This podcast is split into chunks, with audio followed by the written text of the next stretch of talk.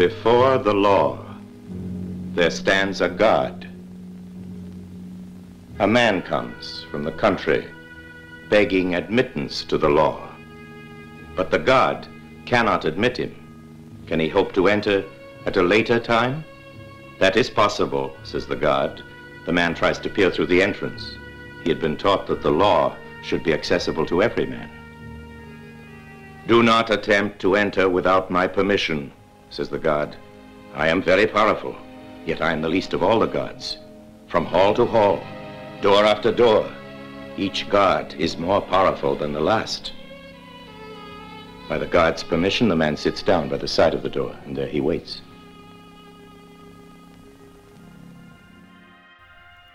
On this episode, we will be talking a lot about doors, and waiting by the side of doors, and experiencing the law through a door. This is the opening of Orson Welles' film adaptation of Franz Kafka's The Trial. This telling always comes to mind when I think about the barriers to the law and judicial system for the average citizen. We can often feel kept at a distance from the truth of the law, simply going through motions to get through it. His hearing has failed, so the guard yells into his ear. No one else but you could ever have obtained admittance. No one else could enter this door. This door was intended only for you. And now, I am going to close it.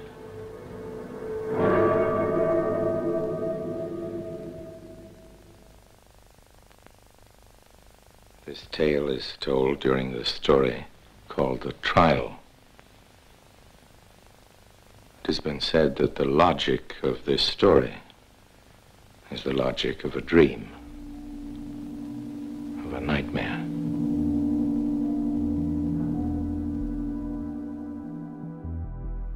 My blood pressure is up, my palms are sweaty. It was a very um, physically uh, emotional um, experience for me to speak to and interact with my government from behind a mock up food slot. And even now, as I'm remembering it, I am amped up. It was really a, a it, something physically changed in me, and I had nothing on the line. I had three minutes of a public comment at a committee meeting in March of 2021. The end. So I, I didn't, it was it was a low stakes interaction with my government, but I can't imagine what it would do for someone who is supposed to be interacting in a justice system. And so after that experience, I just could not let go of the fact that if this was me or my husband or my friend or you know someone in my family that was interacting in their court process through this food slot, would this is the best we can do be good enough? No.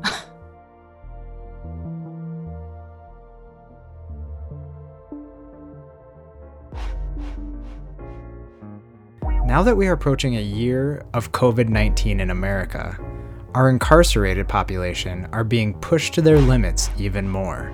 We want to share some of our connections to those incarcerated and returning citizens and the reality of their experiences here in Wisconsin.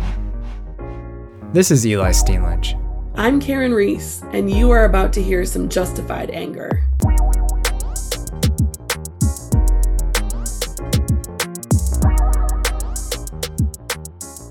I can't help but think a lot of times that people who are so who are either new to the system or even if they're not new to the system are just going through the motions to kind of get on the other side of this of this hearing. Um, they don't truly always uh, you know i would imagine that a big chunk of people don't truly understand what it is that they're doing what the purpose of this hearing is um, you know what what's all happening and until somebody can like sit and explain it and to say okay this is what the first step is. This is what you're here for. As an attorney rather than tearing up about things i laugh because i just get uncomfortable. But as an attorney it was it was a complacent yeah they're just doing what they have to do. This is just what has to be done. And dane is just a bigger jail. And so you know you you understand and you do that. And it it really wasn't until it, the observers mentioned something and i was like yeah that's really egregious. That's really a problem you know and i i want my client to fully hear what's going on. I want them to fully have all of these things and again i as a private defense attorney have the ability to like make sure that i touch base with them after the fact make sure they understand and eh, even if it's not in that moment with the restrictions that we have Julia Wesley volunteers with Justified Anger's Court Observer program and has a desire to keep evaluating whether our courts are preserving a thoughtful level of humanity. But honestly, as attorneys every day, we see uh, the system, it, it's just really screwed up. It, it's just, we see it on a very regular basis and we know that, but there's a lot of complacency in the system, especially as the attorneys or whatever to just kind of like well this is how it goes. And so to be a part of something that's trying to like take active change and to do that um, it's just a really fun addition for me to be able to like do something about what i'm seeing every day. That's cool julia because in my experience with attorneys um, as a non-attorney working with attorneys at times it feels like they have one they want i know a lot of attorneys who want to reform things and the only way they can think about it is how they argue their cases and make change within their client their specific client work and not kind of at this i mean and that certainly fits into the bigger thing.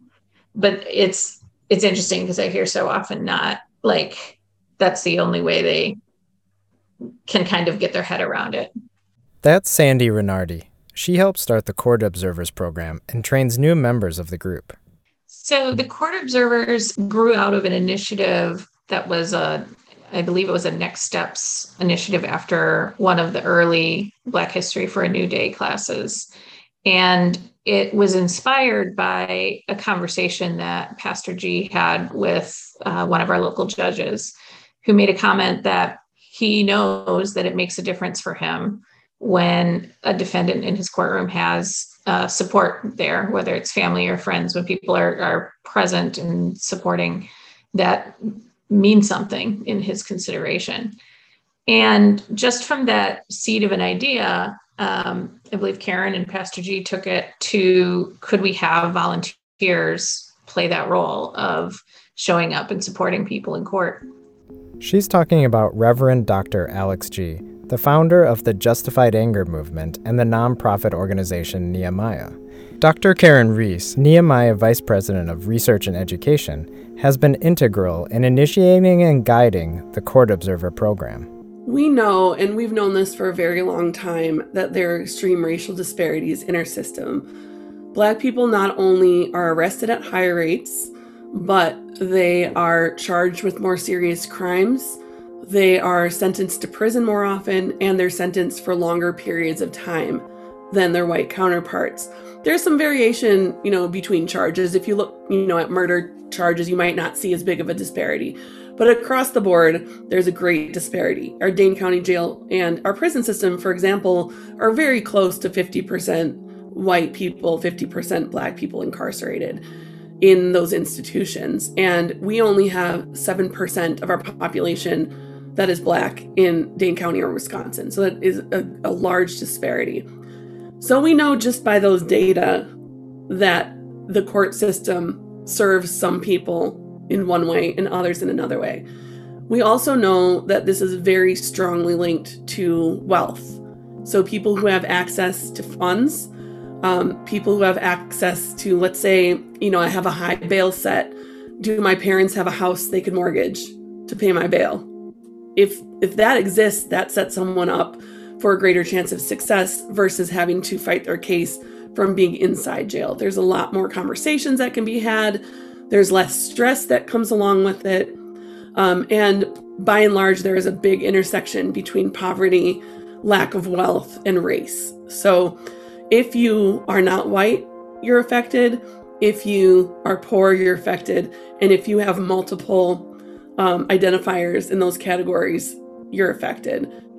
So we just decided to like, well, first steps, let's go to court and see how it works and what's happening. So we started going and then decided to research other court watch uh, programs across the state or across the country and we found many for victims' rights organizations, but we didn't we couldn't find any that were watching on behalf of defendants and the experience that they were receiving. And so we put together some data collection tools, a monitoring form, and ways to to capture our uh, observations.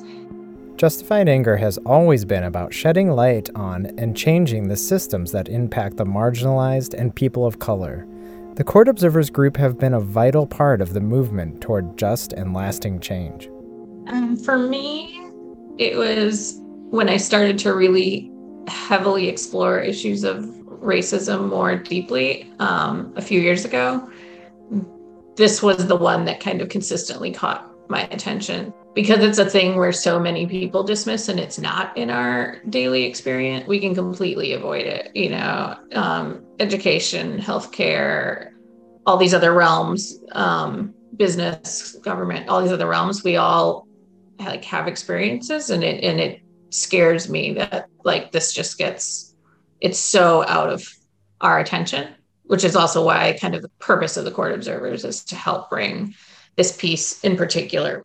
Policing gets a ton of attention in the last few years in particular and mass incarceration gets a ton of attention on its side but this process in between about how do we get from there to there it doesn't. And so that's part of what we're doing is kind of also bringing eyes on that part so until COVID 19 hit, we went to court and watched hearings in person. And after a little while, the judges noticed that we were there. Um, they were kind of wondering what are all these people doing they don't look like law students observing because they so they started to engage with us and we were able to hold some judges roundtables and things and start to kind of utilize our information as with most parts of our life the pandemic really shifted how the courts and the court observers functioned. Conducting court hearings during the pandemic is a huge challenge, was a huge challenge, still is. And so, like every other industry sector, government sector, community sector, rapid decisions were needed needed to be made to ensure that the legal process could continue at all. When the pandemic first started, all in-person gatherings, including court hearings, were ended visitation in jails and prisons were put on hold and actually have not resumed. So people who are incarcerated have not been able to see their loved ones for over a year now, which is pretty devastating. They can make phone calls, but that's not the same as being able to sit face to face and have a conversation. So that's already disruptive. So when COVID hit, we basically just kind of stopped doing anything for a while as everybody gathered their wits about them.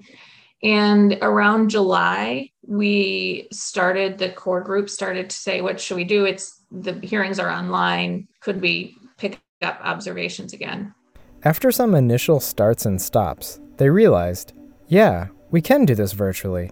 And in fact, it's fairly convenient observing remotely, and we can more easily grow the amount of observers by having more access. We held a training in November and December, and then another one in January, February, and added another hundred or so people to our to our trained observer list. Observers watch hearings right now online and they record their observations. We have a, a data collection sheet and then they submit that to us. So it all gets submitted into one pool. Um, and then we work with people to process what they've seen at times and to answer questions. It takes a lot of learning. Like it's when you first watch it, it moves fast and there's a lot of jargon and there's a lot that all even uh, those of us that have been doing it for 4 years still don't you know know or understand. This is an important factor that I don't want to brush past that has been part of our justice system for a long time. Appearing in court is like a different world with a different language for the average citizen with no legal background. I used to work for a major tech company, and we had a training activity to help us step in the shoes of an average person using computers or technology. With a partner, we would face away from one another so that we could not see each other. One person would be looking at a simple line drawing, like an outline of an ice cream cone, and they would have to describe how to draw this ice cream cone without saying what it is. So you might start by saying, Begin your drawing in the middle of the paper, about a fourth of the way up from the bottom, and draw diagonal lines going up toward the opposite top corners of the page, stopping about halfway up the page. Then you continue on with how to make scoops of ice cream on top of that cone. If you've never tried a learning activity like this, I encourage you to try it with someone. It's valuable outside of technology training for all kinds of purposes. But what you find is that it's very hard to describe how to accurately recreate even a simple shape. Something as basic as a piece of paper becomes a foreign landscape without established signifiers. At the company, we would relate this to a non techie person trying to find out how to accomplish a task on a computer screen. Only some of the symbols and words may make sense to them, besides not understanding the process or spaces of the graphic interface of the operating system. See? Even now, some of you may be saying, What do you mean by graphic interface or operating system? Or most of you may be comfortable with this kind of computer language and can get done what you need on a computer. But you may miss some of the nuance of feeling like you are actually in complete control of your computer. So, this is how it feels for most people in court. It feels like you have a massive gap in the process. Language and decisions are being made in reference to you, but you have little understanding of their significance. And that's part of what we think the value is, is also that we can then see things that people who are in the room every single day might miss. And so we can say, wait, what's going on there? That if I was that that defendant or that victim or a family member, I would have no idea what just happened. And that was that would be my my life hanging in the balance. And so if we don't get it watching from a, you know, less with low stakes perspective, then what is what does that mean for people whose um, whose life whose life it's really impacting? Particularly if a person doesn't know anything about the criminal justice system, doesn't know the data uh, about the racial disparities, they're going to assume, as we've all been taught, that our justice system is fair, that we all have due process. We have the right to confront our accusers. We're innocent until proven guilty, and we're judged by a jury of our peers. Nothing could be further from the truth. Most people are assumed guilty as soon as they're charged or arrested. Over 95% of cases are decided by plea bargain, not by jury trial. And so these are essentially negotiations, not unlike buying a used car and haggling down a price. When people reach plea bargains, it often involves those kinds of conversations, um, figuring out what charges, how can we reduce this as much as possible to benefit the defendant, but also make a statement from the prosecution's perspective um, that the crime will be um, perceived as serious as it really is. So it's a negotiation not what most of us learn about our, our judicial system. So when we started watching online, um, a lot of the things that were different were the same things that that many people experienced from their work lives, which is technical difficulties on Zoom, um, people being muted when they uh, and not knowing they're muted, uh, all that kind of stuff. The the way it works is that the the judge is in one uh, logged in from one spot. The attorneys are um, usually in separate spots, uh, both, well, they're always separate spots from each other, but often the defense attorney is also in, if the person is in custody, the defense attorney is also in a separate space from their client. And so the client is in jail. In in-person court uh, prior to COVID, they would have been brought from jail to the courtroom, and they still would have they would have been sitting next to their attorney and able to speak to them. Pretty quickly, here in Dane County, Wisconsin, the Court Observer Group started to see some choices being made for pandemic reasons that didn't sit great with them. The biggest difference in what we saw in that is that uh, many defendants, particularly in initial appearance court, were actually looking into the Zoom, the camera from the other side of their cell door through a food slot, the slot that's used to, to put a food tray through the cell door. And so you could barely see their faces. They were wearing masks. You often couldn't see their eyes. You couldn't tell uh, what their gender was, or their sometimes you couldn't even tell what their race was. And they're looking through you. It was hard to hear or to know if they wanted to speak. And this was awful. And I am um, sorry to say that the way that I thought about it at first was I went through in my head, like it struck me like that is terrible. And then in my head, I thought through the different things that they would have been considering. I immediately went to thinking, like, well, what did the bailiffs have to do in this situation? What did the jail staff have to do? Because they're trying to keep people from being exposed to COVID. And so they're trying to comply with social distancing and minimize contact. But, you know, and I kept thinking through, like, well, could they have put somebody in a room here? Or could they have used the legal visiting rooms? Or could they? And I spun through all these options. Um, I've had the opportunity to do jail tours a couple of times, and so I'm familiar with some of the spaces in the jail and thinking through the different options and just kind of concluded like, oh, you know, I can't figure out how they could have done it while keeping minimizing person to person exposure. And I kind of just moved on. And I'm kind of ashamed of that because it basically like what I what I think about now after our other observers uh, started noticing when we had new observers, and they really pointed out to us exactly how egregious this was. Amy Thronson was one of those newer court observers that brought a fresh perspective to these pandemic court appearances. You know, I don't know, I'd have to think about the last time I got a parking ticket or even pulled over. I have zero interaction with the law, law enforcement, people in my family. You know, I, I don't, I just, I have had zero interaction with the court system. So I knew nothing. I, I, I maybe even knew less than nothing.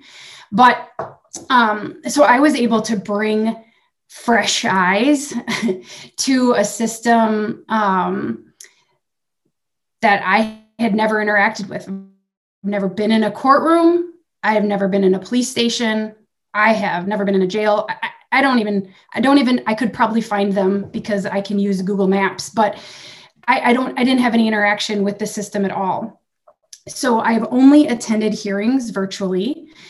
And um, I think part of the reason why the food slot hit me so hard is that since I didn't know what was going on in the proceedings, you know, after whatever six hours of training and a few hearings that I watched, it was, I was still just so brand new. I could, took all I had to get the right YouTube link up and the right form and all of that. So I just did not even have a clue what was going on. So at the very basic level, I was responding to what I saw rather than processing what was happening from a legal or judicial standpoint. I, I just didn't even know what was happening. So I don't remember the first time that I saw the food slot, but I know that every time I saw it, I was like, oh no, this again? Why? I can't even see that person. How is it possible for them to even hear? And on and on, because I had a lot of thoughts about it. And I was frustrated that this was happening to another person. And I was confused at why it had to be that way. And it always left me wondering how on earth the person in custody could even understand what was going on, let alone all of the legal jargon and proceedings processes um, that you couldn't you couldn't see them. Let me describe some observations of what I saw in an online video of people's first appearances in court via virtual video streaming through the food slots indoors.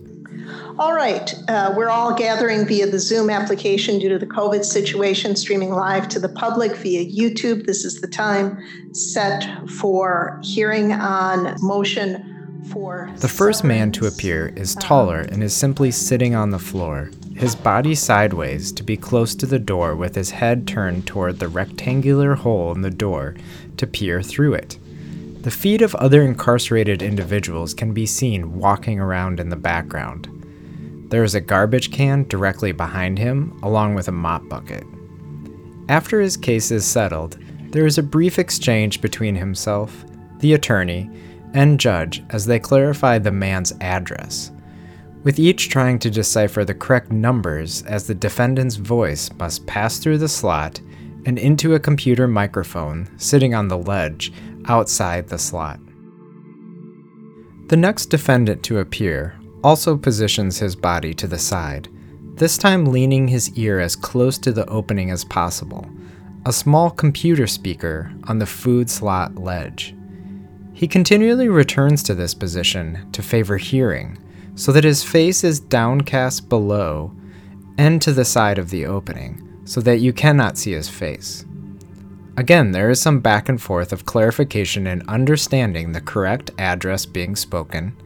At one point, you see the bailiff's hand reach into the video to turn up the speaker. Another man appears for a bail decision through a door with a vertical window. Sitting in a white plastic lawn chair, again turned toward the side, not looking through the window. Until the end of his appearance, it is hard to tell if he is even hearing the proceedings, as he seems to simply be waiting and makes no sign of engagement with the conversation. Again, when the topic of an address comes up, it casts uncertainty that the whole conversation was understood by the defendant in the first place. And should we use the Traceway Drive address or the jail?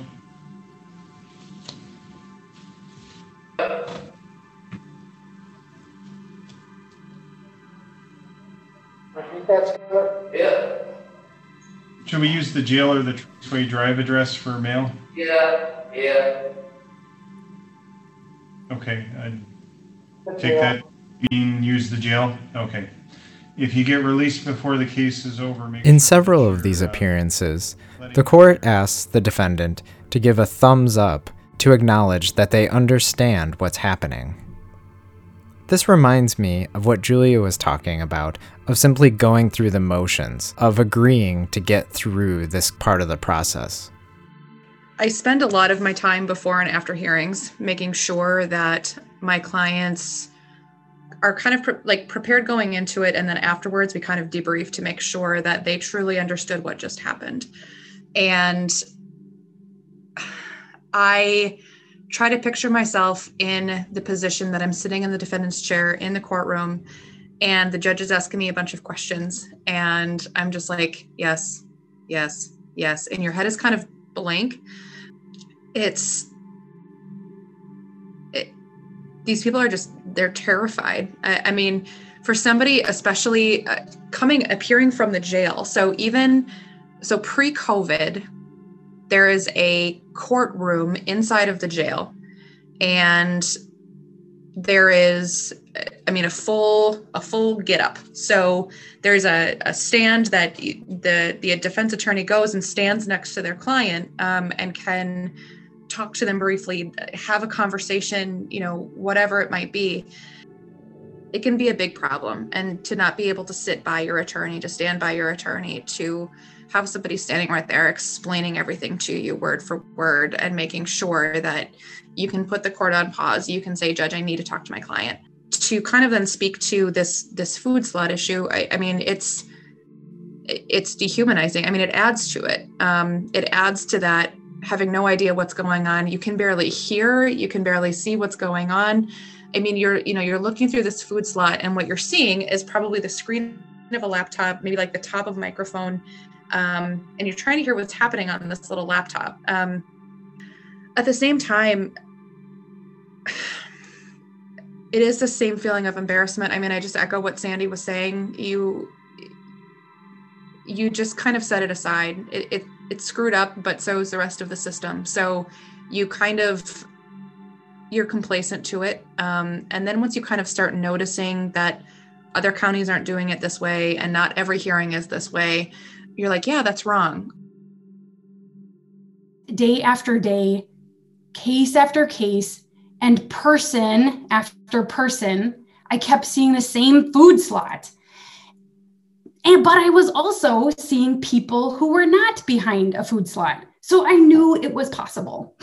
but I was a new volunteer and I didn't really go know what was going on. So I just kept putting it in my observation notes and I just kept doing what I was being told to do. Watch these hearings, fill out the forms, I kind of felt like, oh my gosh, I ignored it. Like I went through that process and aligned myself more with the system and the people doing like I saw myself more as the people um, who were working there than I did as the people that who were owed due process and safety and protection um, and access to their attorneys and all of these other things. And so it's just like it's embarrassing to think um, how that how that happens and how easily we can slip into that. And then I remember when I watched somebody gets sentenced to prison from behind a food slot, and my jaw just dropped. Um, initial appearances, I had even like was still complacent in my mind. You have a lot of people that you're trying to get through the system. You're trying to do all these different things, and you know you're like okay and you know we're working on it we're aware of that problem and then i watched somebody get sentenced to prison and they were behind a food slot and i sent an email to sandy and karen so fast. I was like you guys this just happened. I, I can't you know it, it may just be repetitive and it may be whatever. But and it was at that moment that we had written we had written to specific people. But i think that at that moment was when karen was like okay we need to like we need to step this up a notch. We need to you know because this is getting it's trickling into things that are even more important than an initial appearance. And it's truly this person's future. I mean a prison sentence and you can barely see and hear what's going on is there's no excuse for that. Um, and this process has just been eye-opening.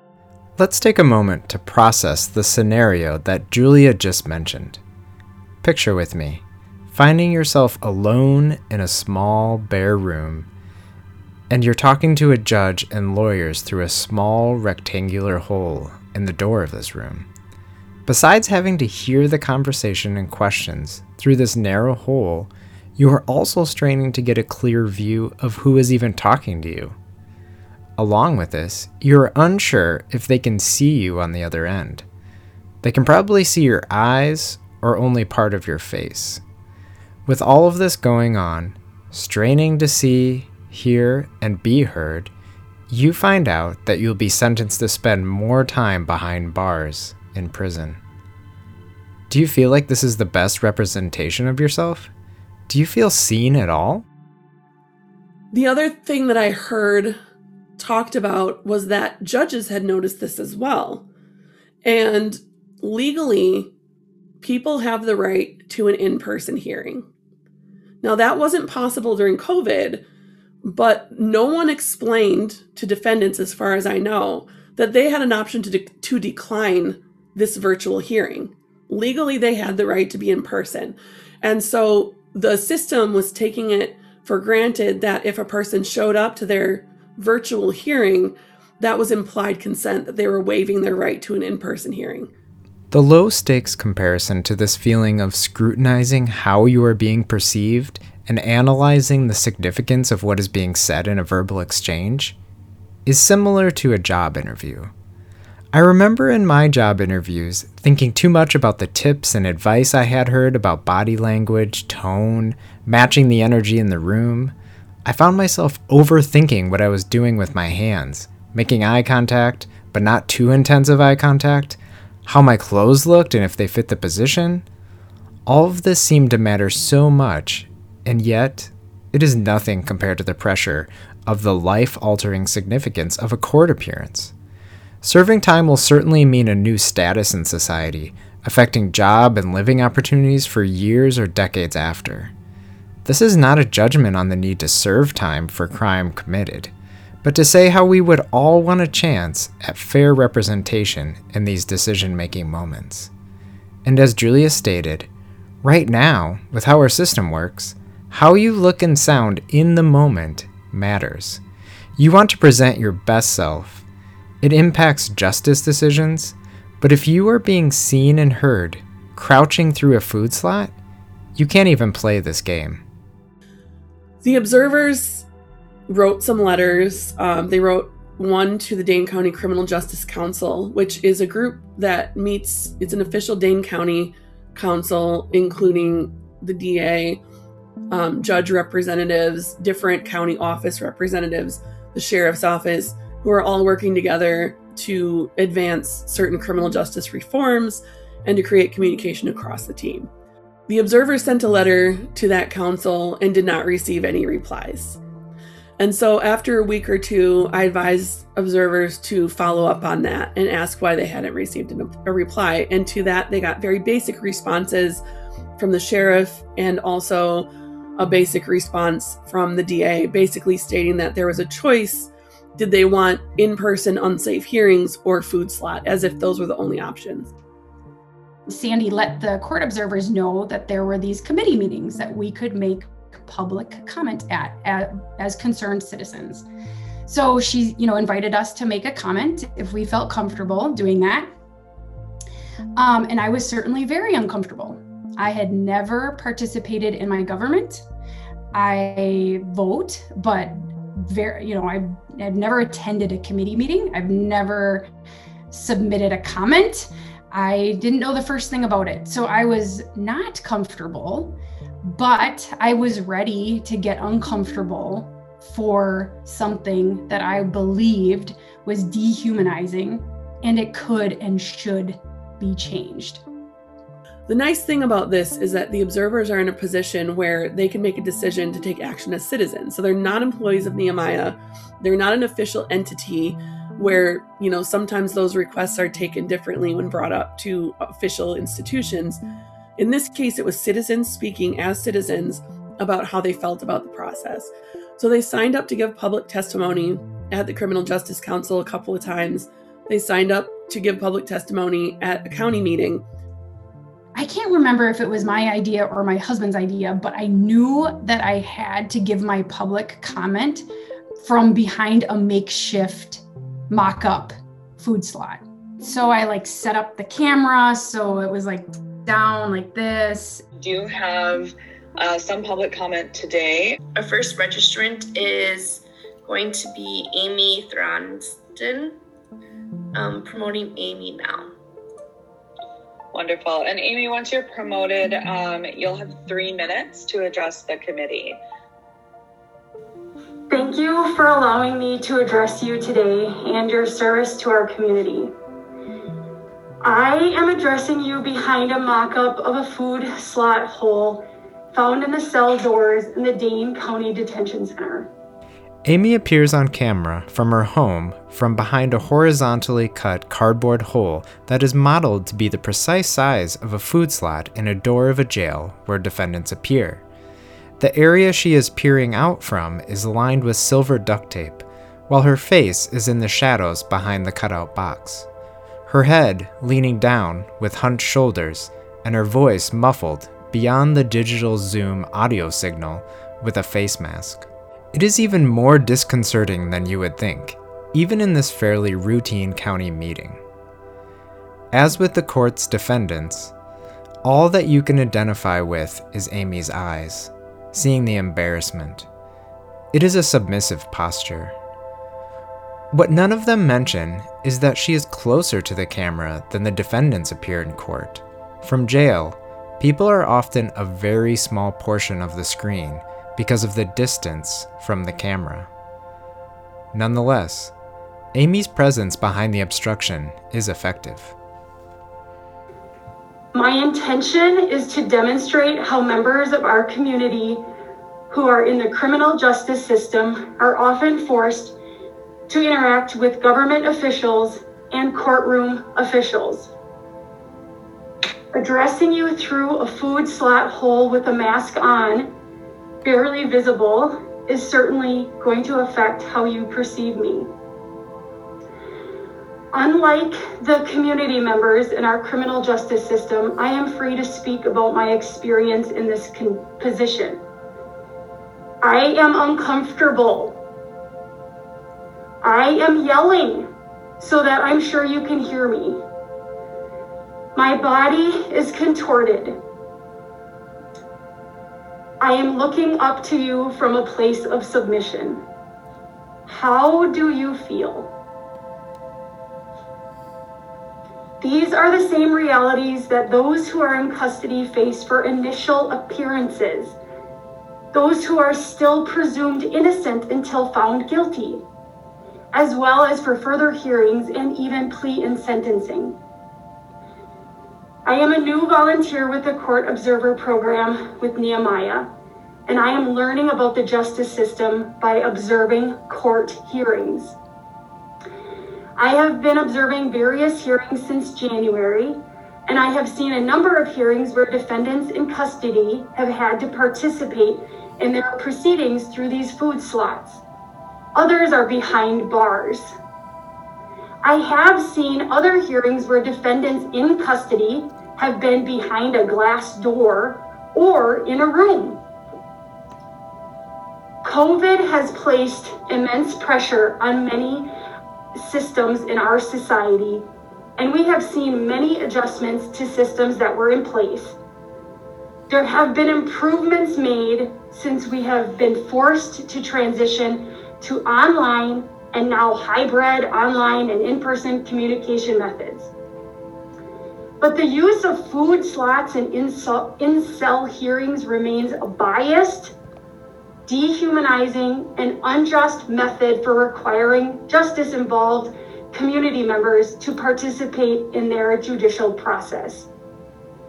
Yes, we are all hopeful that with increased vaccination levels and the need for social distancing to decrease, we will soon return to a new normal that will include in person appearances. Regardless of when Amy? back to normal, Amy, your three minutes are up. So if you have a concluding sentence or two, please state that.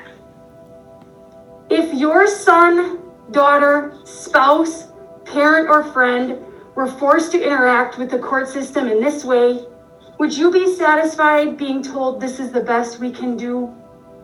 Please consider requiring all hearings to be where defendants are behind a glass door or in a private conference room. Thank you. Thank you for your comments, Amy.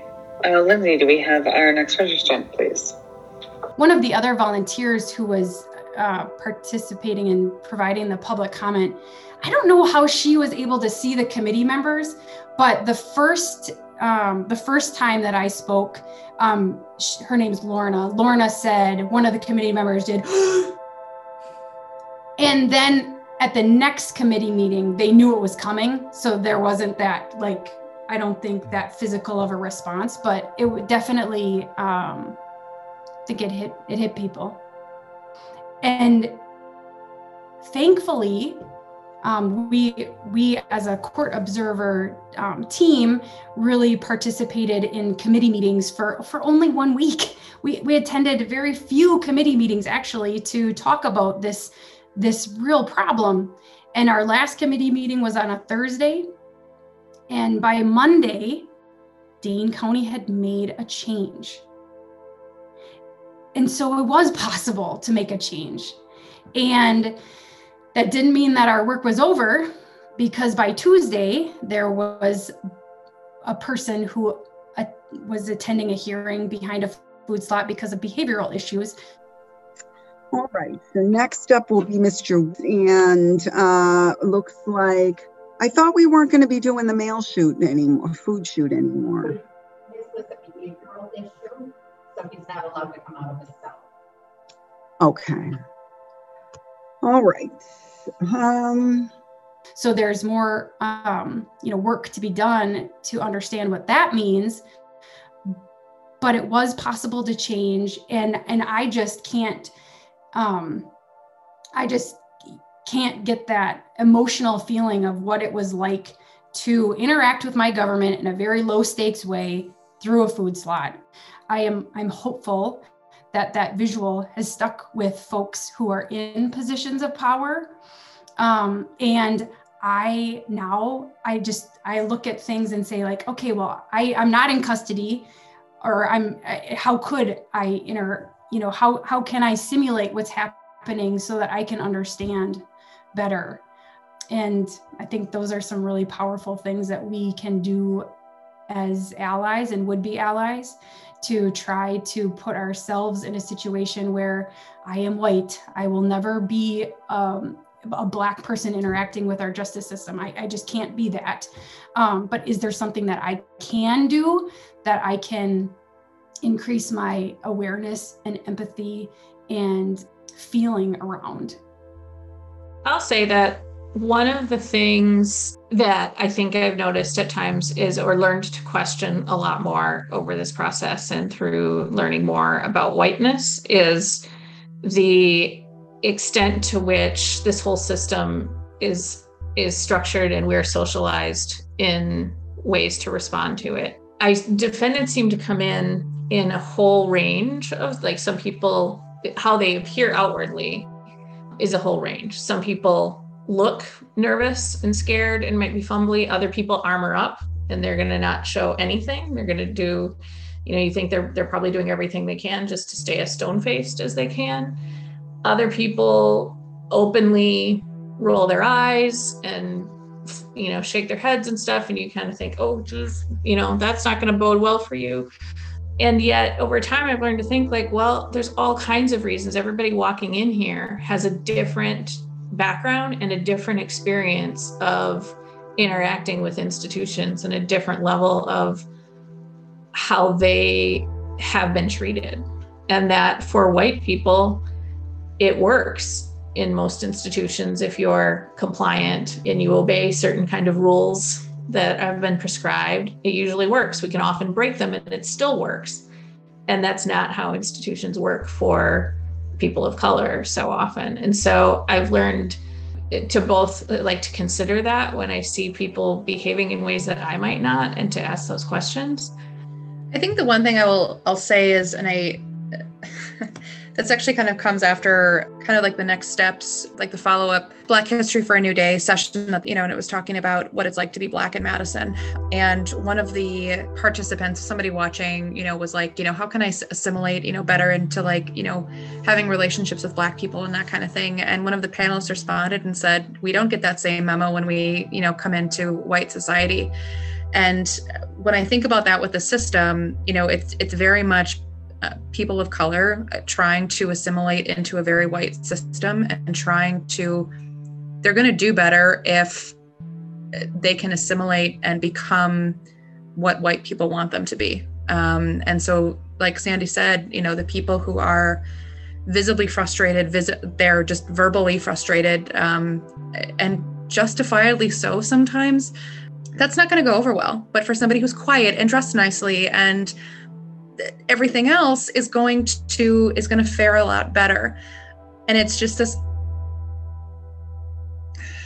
I, I think seeing people's reactions it's i don't think that's ever really how people are as people in when they are in court. I i spend my days you know talking to judges and prosecutors about how you know something my client did is not what defines them as a person. And so i think that the person that you see in court is far from who that person actually is. And so whatever face they put up like Sandy said, I mean, it's just, it can be so understandable in most situations.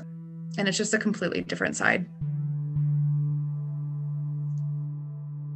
It's like a machine that's operating. And if we're not actively thinking about how we can make things better for everyone in our society, then they just continue to go on and on. Um, also, the vast majority of people in power in our criminal justice system are white, and that's been the case for generations. Even if we do have people of color in leadership positions in our criminal justice system, still, these systems have been designed and shaped with white supremacist symbols and ideals.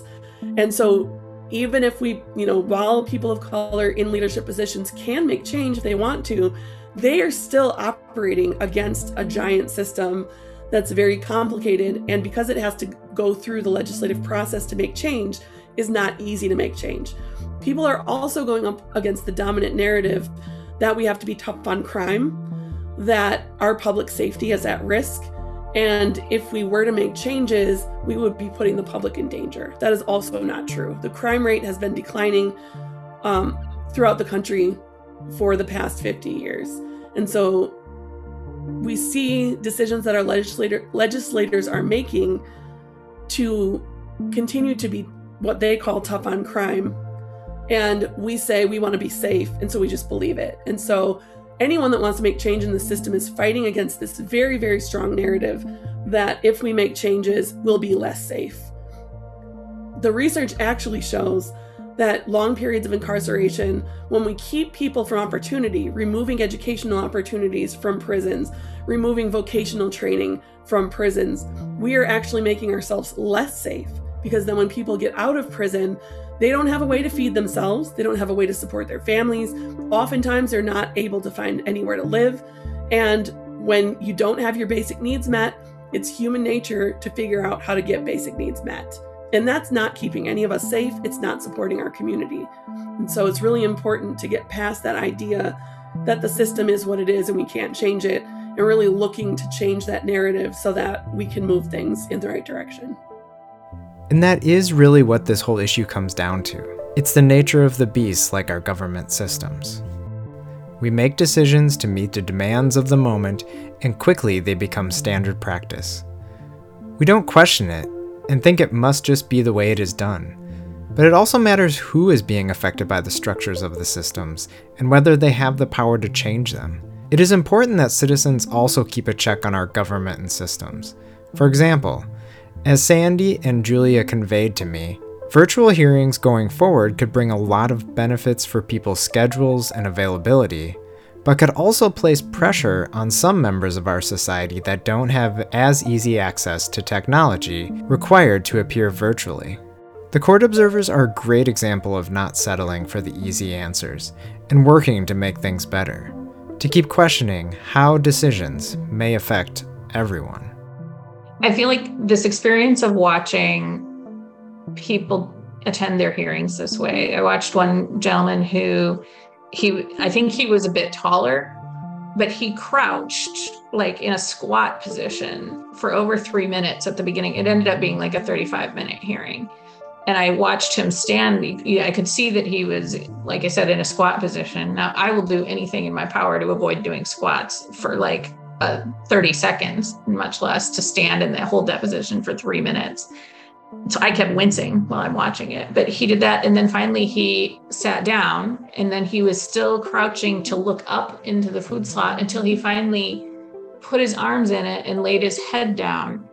And this was a grown man who at this point just looked so defeated. And it it I felt like it made him look like a like a young boy. Like it I was like, oh, I just wanted to reach out. He just looked so defeated. And it just really made me think about the bigger how screwed up our process and and perhaps even the goals of incarceration are that there's such a piece of it that seems designed to dehumanize and to humiliate people into submission and into uh, this this belief of what needs to be done to to keep order um, within these walls and it all feeds on each other because of course you're not going to uh, like people get worn down by being dehumanized and humiliated. And so it's not surprising if jails and prisons aren't real safe places to be. Uh, how do people react? And it just it's so counter to what we say as a society we want which is for people to be rehabilitated I mean, I think there's some combination of people not knowing that that's actually how it is, and people people not caring, and or people wanting it to be this way because the people that benefit from this most are the people that are. It separates people from us and allows us to say those people, those people who make these choices, who do these things, they're separate from us, and we get to live free because we're we're better in some way. It just raises so many questions about the bigger picture of how we're uh, how we respond to crime and sometimes not crime for people in this country. That is one of the biggest takeaways that I've had in being involved with the court observers and through this food slot advocacy and engaging with my government is that I don't have all the answers but I also have the right to ask questions and I have the right to wonder. I have the right to tell someone, even if it's just my husband, who I'm sure is sick of me, but I have the right to tell someone when my when I get goosebumps, when it doesn't feel right, when I'm upset, when I wouldn't want to be treated that way.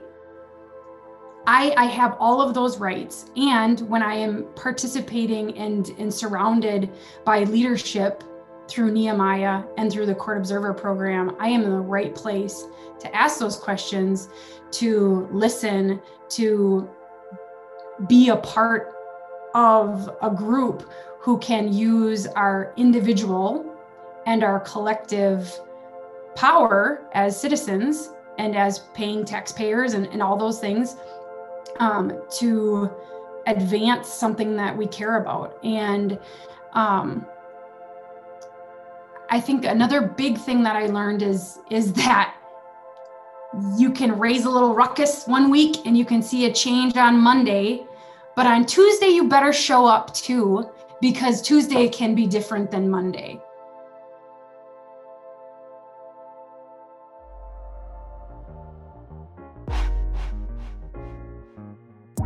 Thank you for listening to the Justified Anger podcast. Justified Anger is an initiative of Nehemiah. This podcast was made with the cooperation and collaboration of Rebecca Barber, Anthony Cooper, Aaron Hicks, Jeremy Holliday, Dr. Karen Reese, and Charlotte Miller. Thank you to Sandy Renardi, Julia Wesley, and Amy Thronson. A special thank you to the individuals that shared their stories and experiences of incarceration. Some individuals' names are not included to protect their identity. Production and editing is by Eli Steenlich.